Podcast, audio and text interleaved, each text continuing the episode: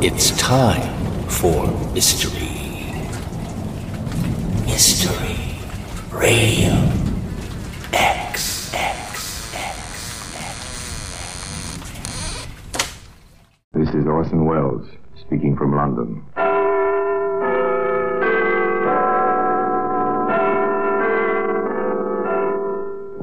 The Black Museum. Here in the grim stone structure on the Thames, which houses Scotland Yard, is a warehouse of homicide. Where everyday objects, a light bulb, a broken mirror, a stained blotting pad, all are touched by murder. Here's an auto service card issued by a garage to show that a certain motor car was oil and greased, the speedometer reading was 15,001. According to the card, his car had done 5,001 miles on the first. By the following day, he'd added another 160 miles to the speedometer reading. And he told you, Inspector, he hadn't been on any long journeys. He'd forgotten the speedometer reading on the service card. They all overlooked something.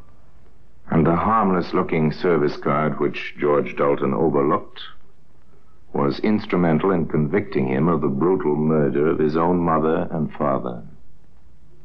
That's why it's earned its place here in the Black Museum.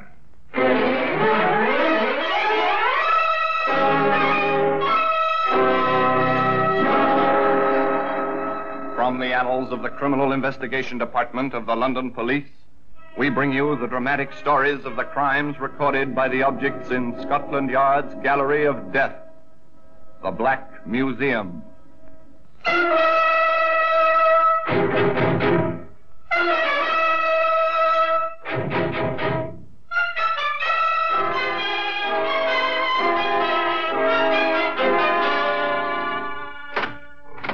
Well, here we are in the Black Museum. As beyond these stone walls, the life of London flows as ceaselessly as the muddy waters of Thames. Here, it's silent. Let us walk under the frieze of death masks, the masks of criminals of bygone days, suspended grimly under the ceiling. That glass funnel means nothing until we stop and read the card beside it. Once this funnel was used to pour acid over the body of a woman. Insignificant in itself, easily broken, but was strong enough to hang a murderer. Now, here's a pair of spectacles. Over there's a powder puff. And here's, here's what we're after, the buff-colored service card. As I open the showcase and take it between my fingers, I ask you to come with me back to 1947. We're calling at the quiet suburban house of Mr. and Mrs. Dalton. Live in South London. It's a respectable district populated by respectable middle class people, but the Daltons are in trouble. The cause is their only son, George Frederick. They're discovering that George is not as other young men of his age. To his parents, he is, at the age of 23, a problem child. He's not a bad boy, Fred, you know that. But he just doesn't seem to settle down. Ah, I know his trouble. Oh, don't be too harsh on him. He won't work. That's what's wrong with the young devil. Oh, Fred. Well, how many jobs has he had since he came out of the army? I don't know. So many you lose count. And even the army couldn't do anything with him. Absent without leave half a dozen times. He spent more time in detention than he did on the drill square. Shh. Here he is. Oh, dear, he's upset again. Yeah, now I expect you'll turn the radio on. Oh, George, for heaven's sake, don't turn that radio on. I've got a headache. Oh, go to hell. What did you say to me? I told you to. Here, you get away from that set. George! Joe, you put your hands on me. Go to your room. But I'm You sure. attacked me. I'm sorry, Dad. I'm sure he didn't. Go to your it. room. I didn't mean it, Dad. I'll sweep up this mess and we'll have some tea, shall we? All right, young man. For your mother's sake, I'll forget it. But I'm getting straight on the telephone to my old friend Jim Spencer. He's got a jeweler's shop in Clapham, and he meets a lot of people. Maybe he can advise me about fixing you up with a job.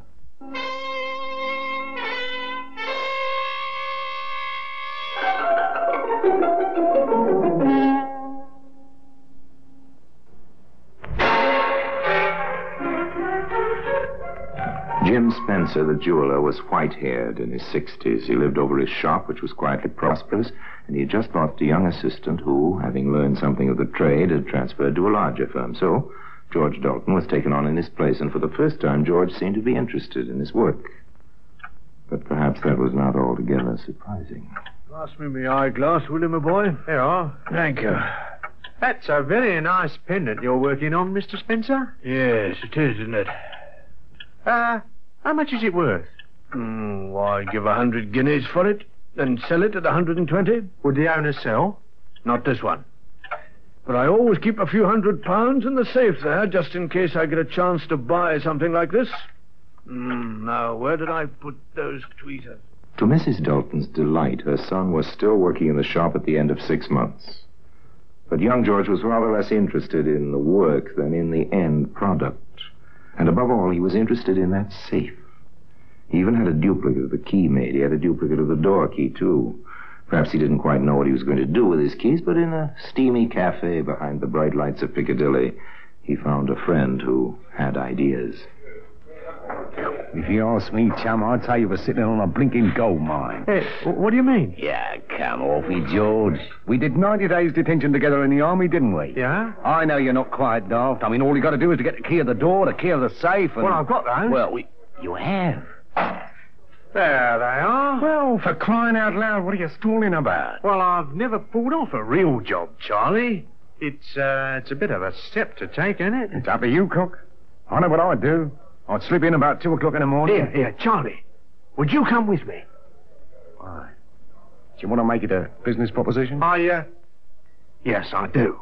Look, if we broke in together... Quiet. Pay the bill. Let's get out of here. Okay, okay. Here, where we go? I'm taking her down to the Elephant and Castle. Meet Slash. We work as a team. He's the boss. It's the only safe way. Slash has got brains. He'll put you right. Come on, I'll introduce you. So, George Dalton started his professional career. Yeah, you know this gone well to you, Charlie? I'll say we did 90 days together, didn't we, George? Uh, yes, that's right. Okay. And you want to join us, do you, George? I want uh, Charlie to come in on this job with me. Uh, that's the idea. Yeah, the idea's okay. And we need a jewelry expert in the gang. Forget this, pal. I'm the boss. And what I say goes. Do this job, you and Charlie, and take 50% of the profits. The rest goes into the organisation. Understand? Do you agree to the terms? Uh, yes. Yes, I agree. Ah, then that's fixed. Shake on it. This clinches it. And remember, there's no funny business in this outfit. I suppose you know why the boys call me Slash. I think so. I carry a razor. Remember that, George. Not that I'd use it on you, but I thought I'd mention it in passing. George is okay, I've told you. Of course he's okay, and I'll fix up a car for you tomorrow night. A car? Yes, it's all part of the service. You're busting into the Spencer shop tomorrow night. so you've got all day tomorrow to fix the burglar alarms. And those burglar alarms took quite a bit of fixing. But by closing time, George Dalton had traced and snipped the wires. Putting on his coat, he wished his employer a dutiful good night, and at 11 o'clock, Mr. Spencer turned out his light in the bedroom upstairs and climbed into bed. Three hours later, a stolen car turned quietly into the deserted street and stopped. Coast clear, George. You got the keys? You bet. Okay, then in we go. Right. Where's the safe? Over here. Oh, okay, get to work. The old man's upstairs, isn't he? Yes. Heaven help the old fool if he wakes up and comes down. You got that safe open yet? No, no, the lock's a bit stiff. Here, Charles, Yeah? shine the torch this way. Come on, what's it? Jumping jakes, what the places are you doing? I'm sorry I knocked a tray over. The clock made me jump. Here, let's get out quick. Open that safe, you stupid swab. It's jammed, Charlie. Yeah, come on, let me have a go. You sure this is the right key? Of course I'm sure. Here, look, Spencer will be awake now. We must get out. You idiotic clot, this isn't the right key. Yes, it is. And uh, the lock's open. Pull the door. Look out, look out, the old man's coming. Here he is. Who's there? Get him. Please, get back. Grab what you can and run for it. Okay. I've got two trays of rings and some notes. Come on, let's get out. The jeweler was found, lying in a pool of blood. Ten minutes later, the neighbor who found him called the police immediately. But needless to say, there were no signs of the thieves, and they had left no clues. And Mrs. Dalton stated that her son had been at home in bed on the night of the robbery. To the best of her knowledge, she was telling the truth. But two days later, her son visited his unfortunate employer and handed in his notice. You see, Mr. Spencer, I just couldn't go on drawing me wages while the shop's closed and you're here in hospital. You're a good boy, George. I only wish you knew enough about the business to carry it on for me, but I thought it wiser to put the stock away in the bank in case those rascals came back. I only wish I could get my hands on them, the dirty swine. Well, luckily they didn't get away with anything worthwhile. What, what do you mean? I, I thought that you... Huh? What did you think, George? I thought they cleaned you out. no, I'm too old a bird to leave valuables in the shop safe at night.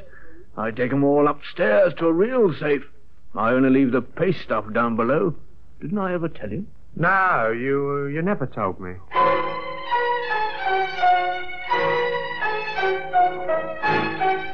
How much the old gentleman suspected, we don't know. If he did have any suspicions, he never had them. But Slasher was not so easy. Dalton, the expert in jewelry. Come here, George. I want to speak to you. Uh, what's the trouble, Slash? I'll tell you what's the trouble. You, you dirty double-crossing perisher.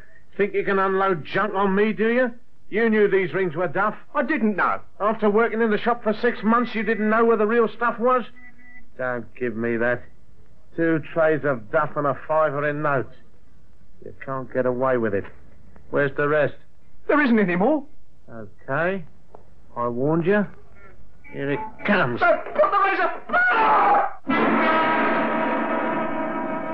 The slash of the razor across Dalton's left cheek unlocked the gates of an unquenchable hatred.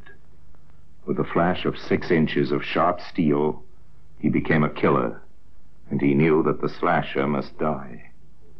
He would evolve the perfect murder with no clues, such as the service card which can be seen today among the exhibits in the Black Museum.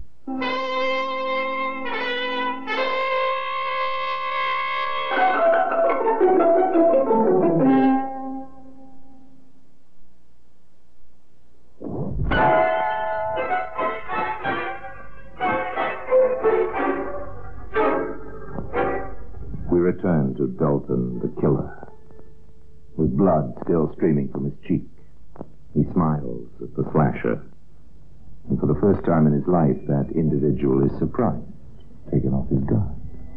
Why, suppose I asked for that. Get out of here. You're not pretty. I've got your brand on me now. I've got to be one of you. What do you mean? You're a man of action. I like that, even if it hurts. Give me another chance. I'll do better next time. I never knew they made 'em so yellow. Get out. You stink. I've got a date here with a smasher, and you might scare her away. Now scram. Ah, here she comes. Henry, is that you? Right here, Toots. I never knew your name was Henry. Get. Oh, hello, what's happened? Oh, he's had an accident. Just going. Hello there. Are you hurt bad? No, it's just nothing much. He's no friend of mine, Brenda. Come on, let's go. Okay. Good night, Henry. Good night, Brenda. I'm going to say some more of you. That's right, Dalton. You've made your choice. You're going to start with a girl. That will hurt him. Follow them. They go into a cafe. Have a meal. You wait in the shadows.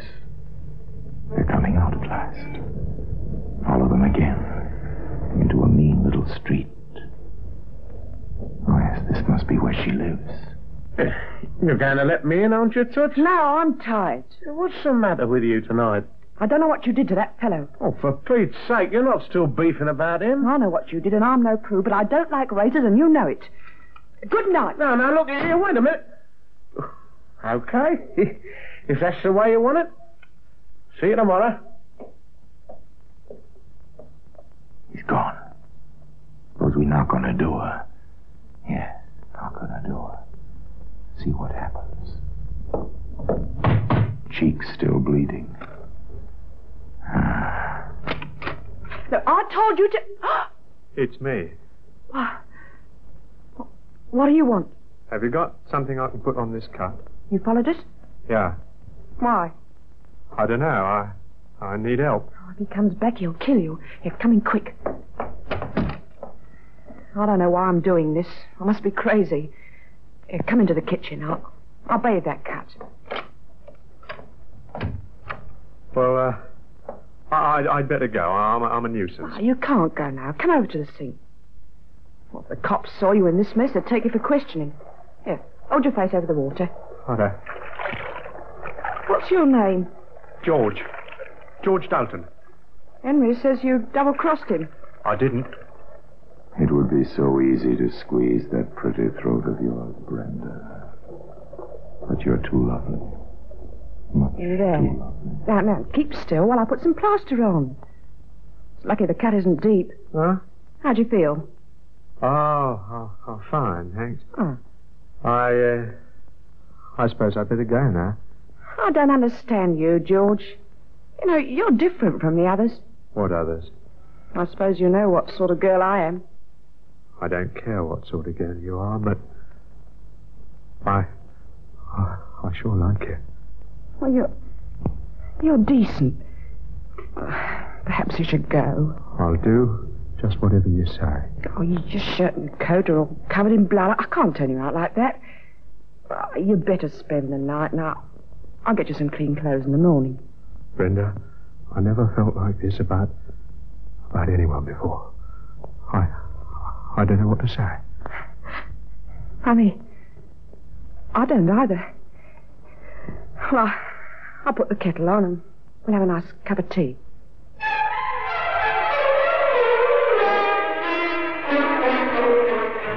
Tea. as much a part of London's life as Buckingham Palace and the Houses of Parliament. Brenda made tea. The next morning she went out and bought her new lover the clothes he needed. He put on the clothes she'd brought him and went home. He knew quite well what he was going to do, and that night he borrowed his father's car, and at nine o'clock he drove to the bomb site, where he knew the slasher would be waiting for Brenda. And in his pocket he had a short length of lead piping. As he approached his objective, he saw a movement in the shadows. It was the slasher. Well, if it isn't the jewel expert. Yeah. You come into money? Hello, Slash. How you doing? Well, what's the idea? Not looking for trouble, are you? What do you think? Get back, you dope! Ah. Now, that squares out a count. Now, I'll put you under the rug in the back of the car and I'll take you for a little ride.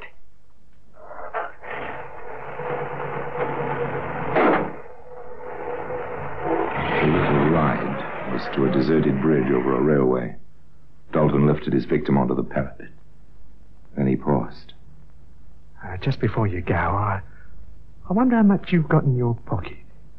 Anybody coming? Ah, ah, good. Ah. Oh, yes. Quite a few notes here. Thank you, Slash. Thank you very much. Goodbye. And quite gently, Dalton eased the unconscious man over the edge. After that, it was easy.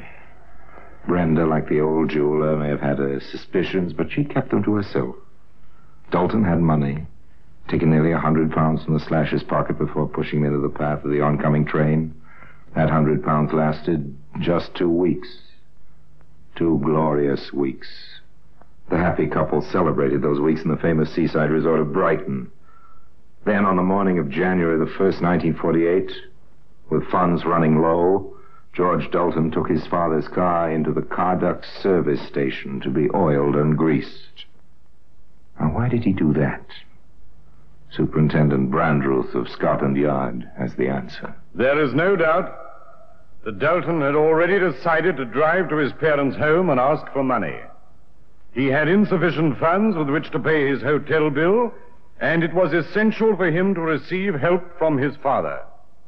His father was always particular about the regular servicing of his car, and the son doubtless had this carried out in order to produce it as a sop for his father's wrath.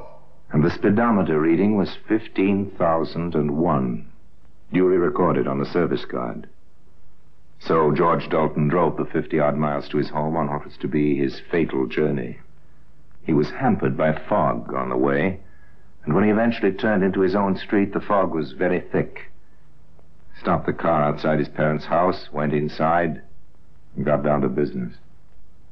I'm sorry, Father, but I've got to have the money quick. Well, who the blazes do you think you're talking to? You take my car for a weekend, you keep it for a fortnight? Well, I've had it serviced. I don't care if you've had it rebuilt. You'll never drive it again. Billy nearly got onto the police and reported it stolen by you. And now you have the infernal impudence to demand fifty pounds, just like that. If I don't have it, I'll go to prison. The hotel won't Then you'll wait. have to go to prison. You'd have gone there a long time ago. It might have brought you to your senses. You're my own son, but I'm disgusted with you. Go on, get out. You can't send me away. Can't I? There's the door now. Now, go on, get out. Oh, no, you don't. Take your hands off me, you young rascal. Your mother, mother. Give me that money, will You're you? mad. You're, you're, you're, you're choking me. Ah! George, what have you done? He's dead. Stop that noise,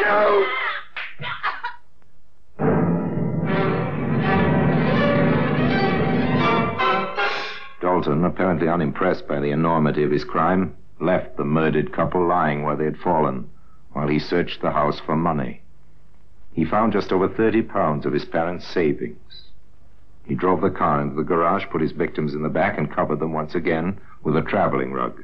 Then, as he cleaned the house and locked up after himself, as darkness fell, he drove to the nearest bridge over a railway.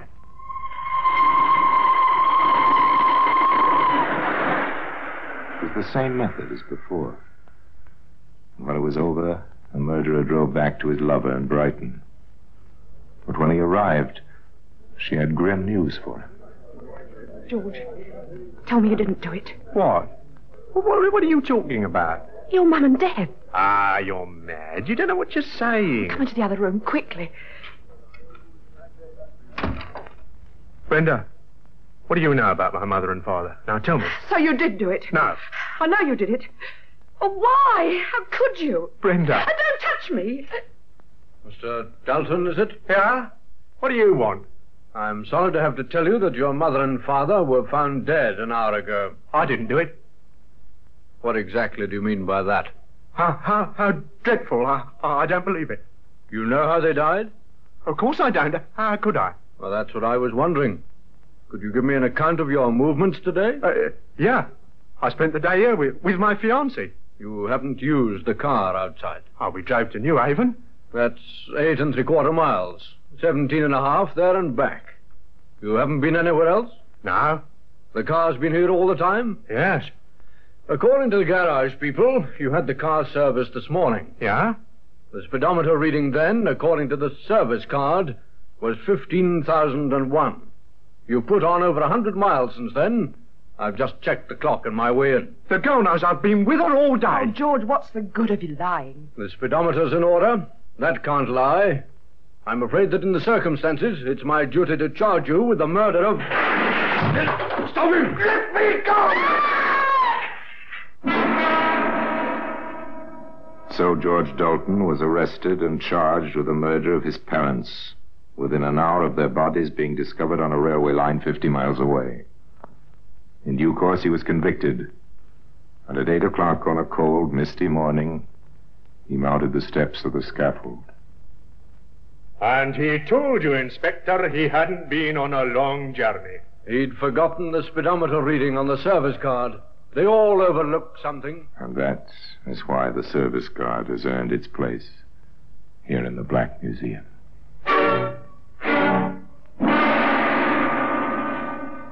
Orson Welles will be back with you in just a moment.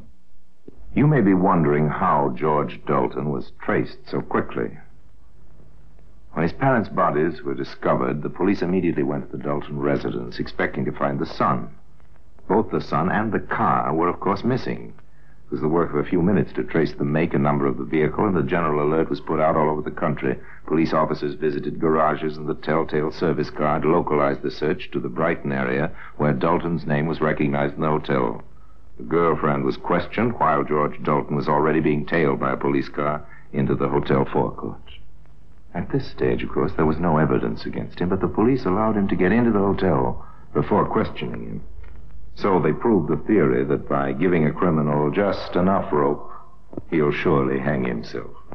Which is what Dalton did, with the aid of the buff-colored service card, which has earned its honored place here in the Black Museum.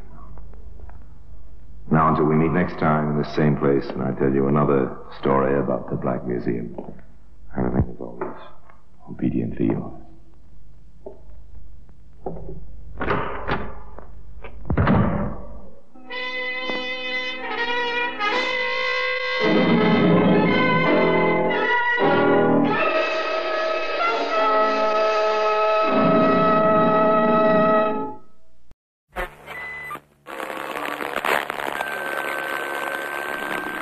And now, another mystery on Mystery Radio X X X.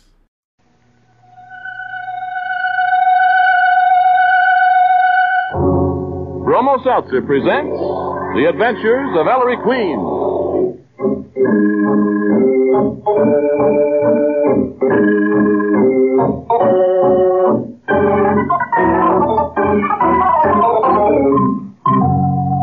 Makers of Bromo Seltzer bring you another thrilling adventure with Ellery Queen, the celebrated gentleman detective in person. Ellery Queen again gives you a chance to match wits with him as he relates another story of a crime he alone unraveled. Then, at the point where he was able to solve the mystery, he stops the play, gives you a chance to guess the criminal's name. In the studio tonight, we have as our guests Ken Sears, New York Yankee catcher, and Art Flynn, business editor of the weekly newspaper Sporting News. We'd hoped to have with us, too, the star second baseman of the Yankees, Joe Gordon, but he was unable to join us. However, Messrs. Sears and Flynn have accepted Ellery Queen's challenge to solve the mystery before the solution is revealed.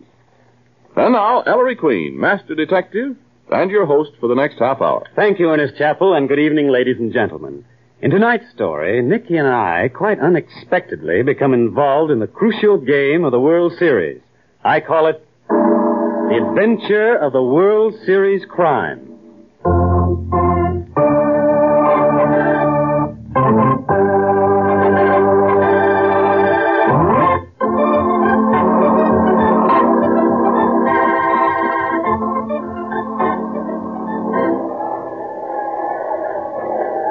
Series.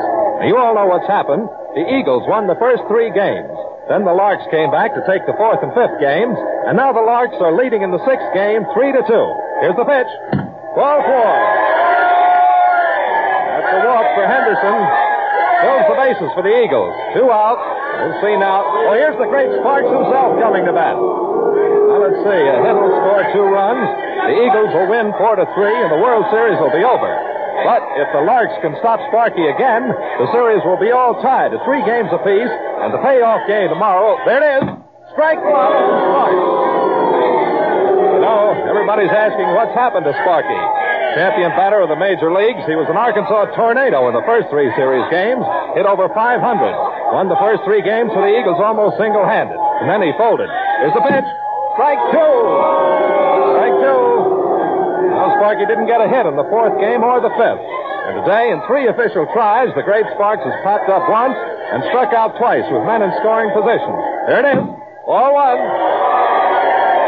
One. That's one and two on Sparky. You know, there's some ugly rumors around, but take it from your Uncle Ted, they're just malarkey. You know, you've heard them. That Sparky's been drugged, Sparks was sold out to the gamblers. It's all. Here it is. Strike three. Sparky didn't even lift his bat off his shoulder. He's out. Well, that's the game, folks. Ties it up at three games apiece. But what's happened to Sparks? Mr. Dayton, owner of the Eagles, wants to know. Mac McClune, fighting manager of the Eagles, wants to know. What's happened to Sparky?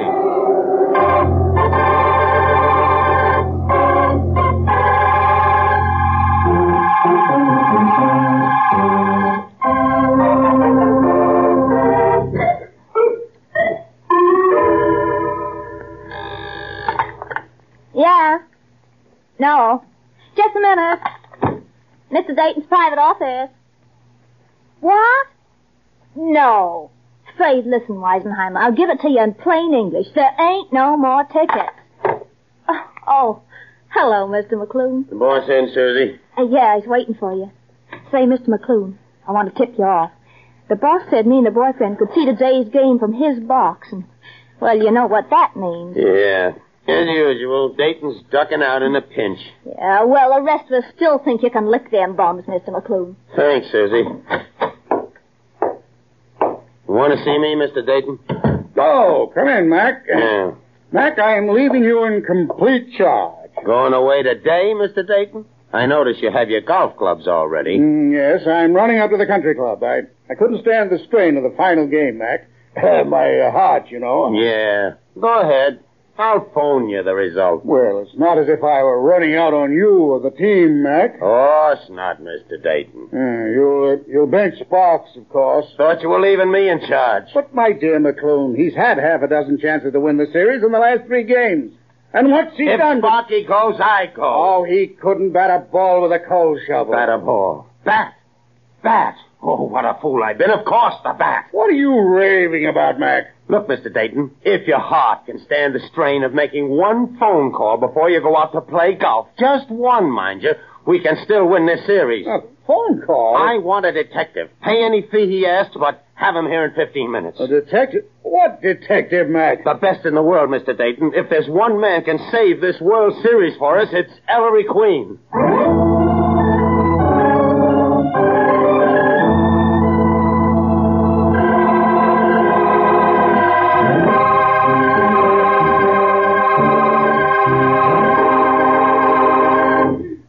Ladies and gentlemen, you have the beginning of our mystery. We'll be back in just a moment to tell you more. But first, Ernest Chappell. You know, nobody minds hard work these days because we're working for victory. But what are you going to do when you're stopped by a common sick headache? Ah, Miss Edith Hyde of Fremont Avenue, Los Altos, California, has the answer to that. She writes, I work at the Red Cross seven hours a day, five and a half days a week, and spend what time I have left practicing my music. This constant work and study is quite a strain, and sometimes I get a common sick headache and my nerves feel on edge. Well, one evening, while listening to your very entertaining Ellery Queen program, I heard your clever, educated train tell about Bromo Seltzer, and I decided to try it the next time I got a headache. Was I delighted with the quick, effective relief I got? Why, in just a short time, my head felt a lot better, and my jumpy nerves began to calm down. I told everyone at the office about it, but most of them informed me that they were already familiar with Bromo Seltzer's grand health and had been relying on it for a long time. Now I'm never without Bromo Seltzer. I keep a bottle in my desk at the office and another at home. and that's a wise idea for everybody. You know, these days, you never know when you're liable to get a common sick headache. So if you don't already have a big blue bottle of Bromo Seltzer in your home medicine chest, get one tomorrow for sure.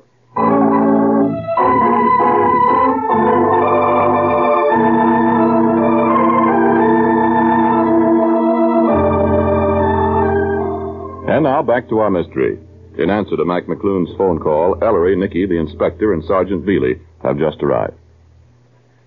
Hello, Mac. Uh, hello, Ellery. You know my father, Inspector Queen. Inspector. Hiya, Mac. Sergeant Velie. Hi. And this is my secretary, Nikki Porter. Hello. Porter. When they heard you wanted me on a case, Mac, I couldn't shake 'em off.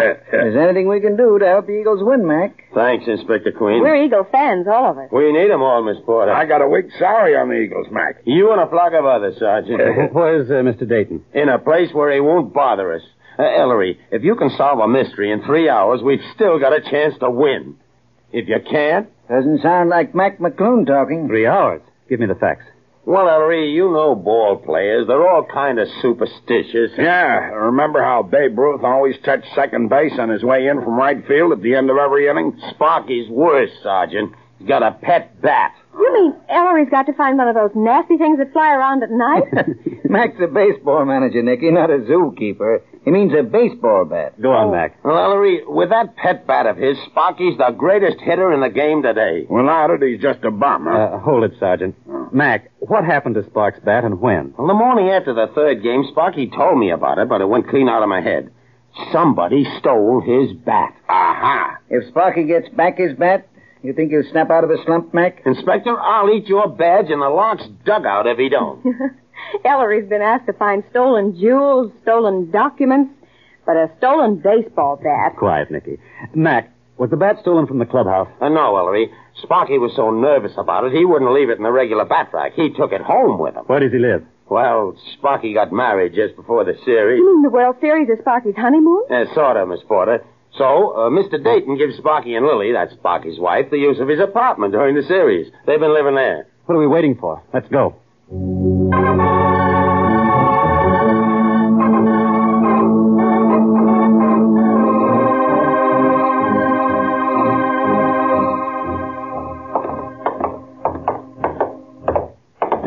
here's Dayton's apartment, Inspector. Okay, Mac. Velie, you park out here in the hall and watch this front door. Huh? We don't want to be disturbed. Go ahead, Ellery. Knock. Hmm, fancy layout. Oh, Inspector, you ain't leaving me out in the cold in a case like this. Velie! Yes, sir. Mac, come on in. Oh, hello, Sparky. Uh, this is Inspector Queen, his son Ellery, and Miss Porter. Howdy. I'm going to meet the missus. Lily, Hi, meet Mr. Inspector Sparks. Queen. Gee, it's awful good of you folks to help Sparky. I reckon I'm past being helped, Lily. Maybe not, Mr. Sparks. Uh, when did you first discover your bat was stolen? Well, Mr. Queen, I always put the bat in the hall closet there. The first thing I woke up a morning of the fourth game, I, well, I looked in the closet, and Uncle Sam, that's my pet name for the bat, you see. Sparky calls everything we own by a pet name, Mr. Queen. There's a skunk back home that bothers the chickens. Sparky calls him Hitler. I'm beginning to like you, Sparky. The bat was missing, Sparky, when you first looked in the closet that morning? No, Inspector. That time Uncle Sam's standing there all right. But then all that morning we have visitors, and when they go away and Lily and me get ready to mosey over to the ballpark, why, I open the closet door and Uncle Sam's gone. How many visitors did you have? Oh, wasn't it three, Lily? Oh, four, Sparky. Four visitors. Well, that means one of them must be the thief. I reckon so, Miss Porter. Uh, I wasn't counting Mr. Dayton, Lily. He's not exactly a visitor. This apartment being his'n. Oh, Mr. Dayton come first. He forgot to take his golf bag with him when he gave up this apartment. So he comes to pick it up. Uh, tell Mr. Queen who the other three were, Sparky. Okay, Mac. Uh, uh, first there was Pigoli. Pigoli? The big time gambler? I smell a rat. And what did Mr. Pagoli want? Well, it's uh, it's sort of personal. Oh, now, Sparky, you mustn't hold anything back if when you want Mr. Queen to help. Lily's right, Sparky. Well, Mac, Now, I look don't here, know. Ellery. Sparky's the idol of sports fans all over the country, and he deserves to be. He sets a good example for the kids. Don't drink, don't smoke, a square shooter, but he's got one weakness that's going to get him in a heap of trouble. It already has. I know. I read about it in the papers. Well, that's where Pigoli fits. Gambling. Looks that way, Dad. Commissioner had you on the carpet about it, didn't he, Sparky? Yeah, Inspector. But Sparky won't listen. He wastes most of his dough paying off. Gee, I've tried so hard to make him stop. I, I even refused to marry him until he promised to quit. Only he, he didn't quit. I reckon you'll have to excuse me. Lily. Be a good girl, Nikki, and keep Mrs. Sparks company in the next room. All right, Ellery. So, you owe Pagoli money, Sparky, and he came here yesterday morning to collect, hmm? When you start talking about gambling, Sparky shuts up like a clam. Guess who's outside asking to see Sparky, Ellery? Speak of the devil, Sergeant. Huh? A big shot Pagoli. Bring him in, Velie. All right, Inspector. Step into the parlor, Mr. Fly. Be careful with your hands, you. Oh, I beg your pardon, Mr. Sparks. I come back tomorrow, eh? Well, now, now, I don't know. Might be too late, Pigoli. Inspector Queen, I not see you at first. In an umpire's eye, you not see him. Be careful how you talk, Mr. Velie. Sergeant Velie to you, pig. Well, my business with Mr. Sparks, it can wait. I go now. Oh, wait, Mr. Pigoli. What do you want? Well, seeing how things are, maybe I better tell the truth. The truth? You told me Pagoli came to see you the other day about the money you owe him, Sparks. I didn't want to worry you, Mac. Mr. Pagoli here, take care of what you spill, Hick. He was willing to forget my IOUs if... Mr. Sparks, I warn you. If... What? If I threw the series, Mr. Queen. So that's it, Pagoli, you dirty backstabber. Oh, I'll you- you from you- you shot him that right, Pigoli. Oh, ah, dropped. Now I'll give you a demonstration of the famous Velie. There, say uncle. Ah, that's better. Fireworks over? Now, Mr. Pagoli, did you have any bundles or packages with you when you visited this apartment the other day? All of a sudden, now talk English, huh? No, he, he didn't have, Mr. Queen. You're sure, Sparky? Did he wear a topcoat? No, sir. Okay. Let him out, Velie. Put a tail on him, though. I think we'll be seeing more of Mr. Pig. Come on, Pig, back to your um, stuff. Uh, Sparky, who were the other two visitors you had? Who came after Pagoli? After Mr. Pagoli comes Collins. Collins? Manager of the Larks? Yep, and uh, after Collins comes Buck Fisher. Uh, Fisher's the first baseman on your own team, Mac, isn't he? Yeah. Sparky beat Buck out of the batting championship by three points. Mm, less than two hours left. Time's running out. Dad, you and Mac tackle manager Collins of the Larks. Nikki and I will call on the vanquished Eagle batsman Buck Fisher. You'll find both of them at the stadium now, Ellery. Good. That saves us time. Dad, we check with each other at the stadium. Sparks can give us the other details on the way over. Hurry.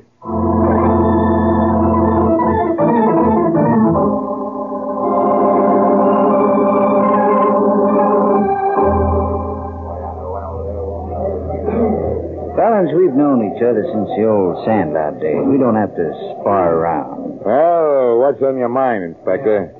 Collins, why did you, the manager of the opposition team, drop in to see Sparks, the star batter of Mac's team, during the World Series? It's your little idea, Mac? Trying to frame me just before the start of the last game? You know me better than that, Collins. Okay. Inspector, I ran up to see Sparky about our bet. What bet? Two thousand bucks, even money on the World Series winner. Sparky bet his team to win, Collins? That's a hot one. Did you ever hear of Sparky betting against himself? Sure, he bet on his team. With his team taking the first three games, I thought Sparky might be willing to raise the ante. At uh, big odds, of course. But no soap. Sparky said no? He was willing, Mac, but his wife said nix. Collins, were you wearing a top coat that morning? Who, me? A top coat in this weather? Did you um, have any bundles with you? Criminy, no. Say, what's this all about anyway? Forget it. Come on, let's go, Mac. Uh, just a minute, Inspector. Uh, Collins. Yeah, Mac? Who you pitching today? See tonight's paper.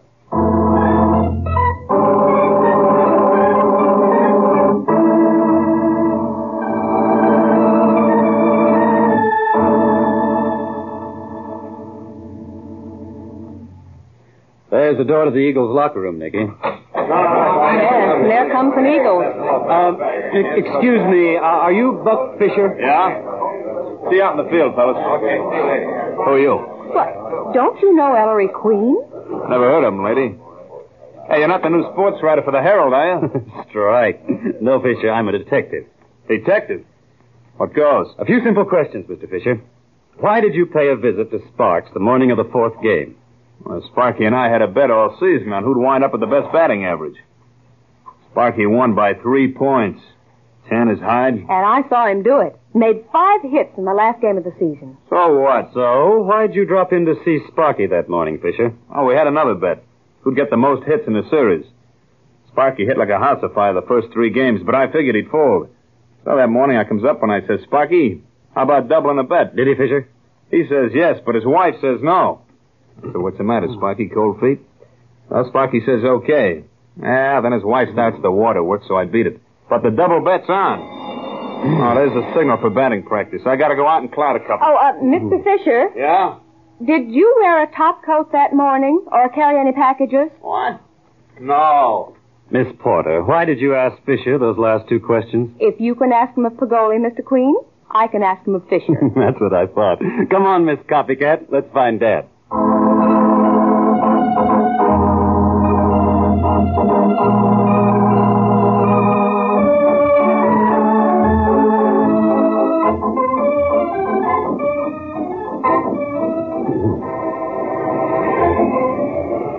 Inspector, you learned exactly as much from Collins as Ellery and I did from Buck Fisher. Yeah, yeah, Nikki, a great big goose egg. Uh, Ellery, the game will be starting in a few minutes. Uh, are we getting anywhere? well, Sergeant. Ah, we haven't even got to first base.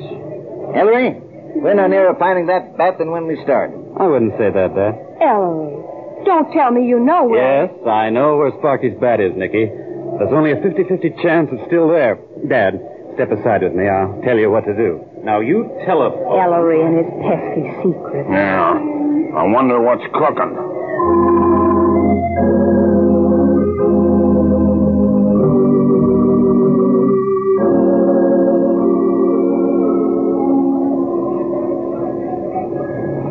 Nearly two hours since Dad made that phone call, Nikki, and no sign of anybody. You wear out the sidewalk, Ellery. Two hours waiting at the ball player's entrance, and we could have been inside with Dad and Velie watching the game. Uh, Dad, what inning is it? Last to the ninth, son. Uh, what's the score now, Sergeant? Still the same, Miss Porter. One to nothing. Oh. Favor the Larks. Oh, give up, Ellery. It's too late now. You, you must have been wrong this time. Nikki, I tell you, I wasn't wrong. I couldn't have been. How can I go in there and face Mac McClune without that pet bat of Sparky? Well, you can't do the impossible, Ellery. He gave you only a few hours. What's that? Nikki, this is it. What, a police call? But Ellery... You Ellery Queen? Yes? Here it is. The bat.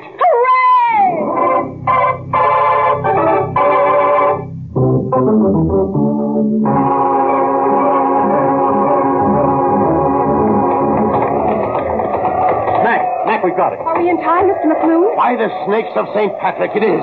It's Sparky's bat. Hey, Sparks! Floyd, Floyd, call Sparky back. He's on his way to the plate. Right.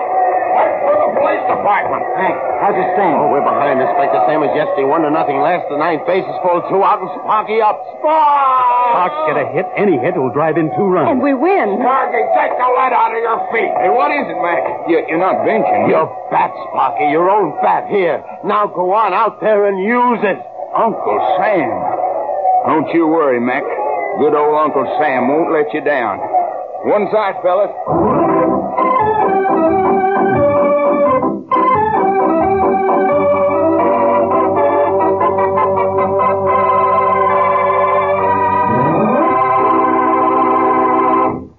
And there, ladies and gentlemen, you have the mystery and I hope a solution as well. Nikki, will you be good enough to introduce our guest armchair detectives for this evening? Well, Ellery, our guests tonight are certainly the right men to try to solve this mystery because both of them know just about all there is to know about baseball. And when I tell you who they are, you'll see what I mean. Our first guest is Ken Sears, catcher of the New York Yankees and son of Ziggy Sears, famous National League umpire. You can be sure that when the Yankees meet the St. Louis Cardinals for the first World Series game October 5th, more than a few eyes will be watching Ken Sears. All right, Nikki, I'll agree the first guest knows baseball. But what about the second? Well, our second guest isn't a ball player, but that doesn't mean he doesn't know about baseball. He's Art Flynn, business manager of the Sporting News, the Bible of the baseball world. Mr. Flynn has been with the Sporting News for 16 years and has covered every World Series in that time. Mr. Flynn says that the Sporting News has a tremendous international circulation, since so many of its old readers are now in the service, but still yelling for their copies. And, incidentally, they get them. And now, Ellery? Mr. Sears, I have two questions for you this evening. Number one, where did I find Sparky's bat? And two, who stole it? Well, Mr. Queen, I believe you found that bat in Mr. Dayton's golf bag. Mr. Dayton's golf bag. And uh, how did it get there? Well, I believe uh, Mr. Dayton visited Sparky's uh, uh, apartment that morning, and I believe he uh, stole that bat and uh, went out to the golf course to play golf and missed that last game of the World Series. Mm-hmm. Thank you very much, Mr. Sears. And now, Mr. Flynn, where did I find Sparky's bat and who stole it? I think I've got to agree with uh, Ken Sears, Ellery, uh, that he found it in the golf bag because no one had a top coat. And secondly, I'd say that when the that the person that put it there was Lily, the wife, because when they were talking about if he threw the series and she walked out and said no when they wanted to double his bet, it's the case of that famous French saying, cherchez la femme. well, thank you very much, Mr. Flynn and Mr. Sears. You'll have to wait a moment to find out whether you've solved tonight's mystery correctly. And in the meanwhile, here's Ernest Chappell, who it develops is up on his modern slang. Ellery means I'm hep to the jive, I suppose. And all because I happened to mention to him that when you have a headache, you just can't be on the beam. In other words, you don't feel 100%. But if you're hep, that is to say, if you know your way around, the chances are that you know our Bromo Seltzer gives quick, effective relief from the three-way misery that may often accompany a common sick headache. Yes, Bromo Seltzer acts three ways on head, nerves, and stomach. Try Bromo Seltzer the next time you have a common sick headache. See how quickly it has you cooking with gas. Or as we old fogies say, feeling more like your old self again.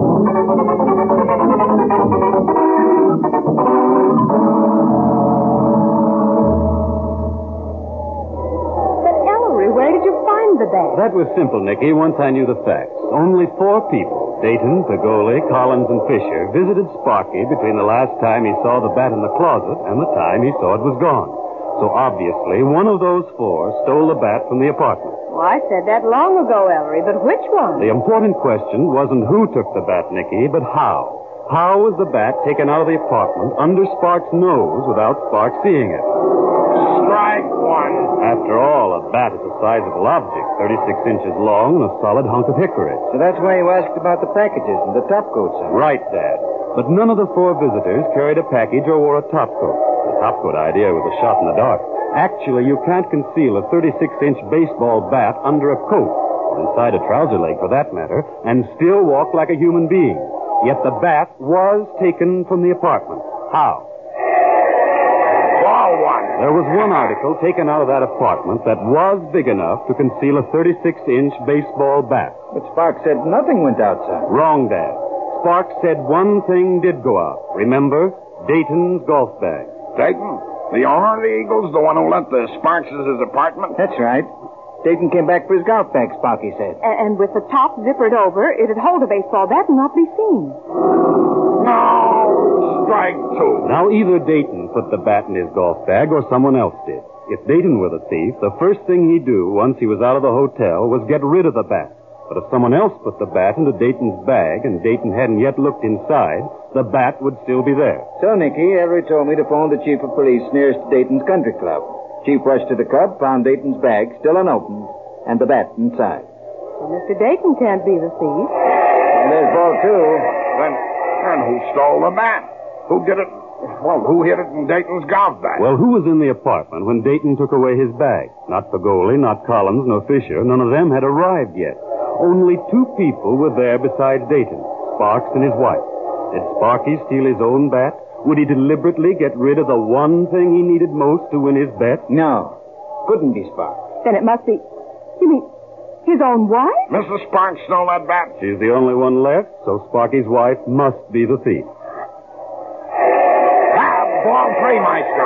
For Pete's sake, Ellery, why? Um, Mrs. Sparks, Yes, Mr. Queen. will, will you come here, please? You were wanting me, Mr. Queen. You heard what I just said. Mrs. Sparks. Lily, why did you do it? Oh, gee, I thought if Sparky lost his pet bat, he'd lose his bets, and Collins and Fisher and Pagoli and all the others. I thought that would cure him. But I, well, gee, I didn't realize what it would mean to Mac and to Sparky's teammates and all the fans. I, well, I was scared to admit it. Doggone it, a foul. Ellery, do we have to tell Sparky? If everything comes out all right, I don't see why, Nikki. Oh, you're a darling.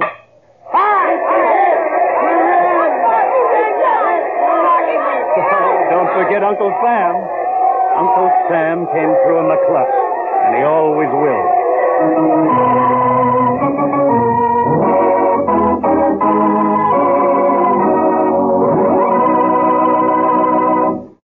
Join us again next time on Mystery Radio X.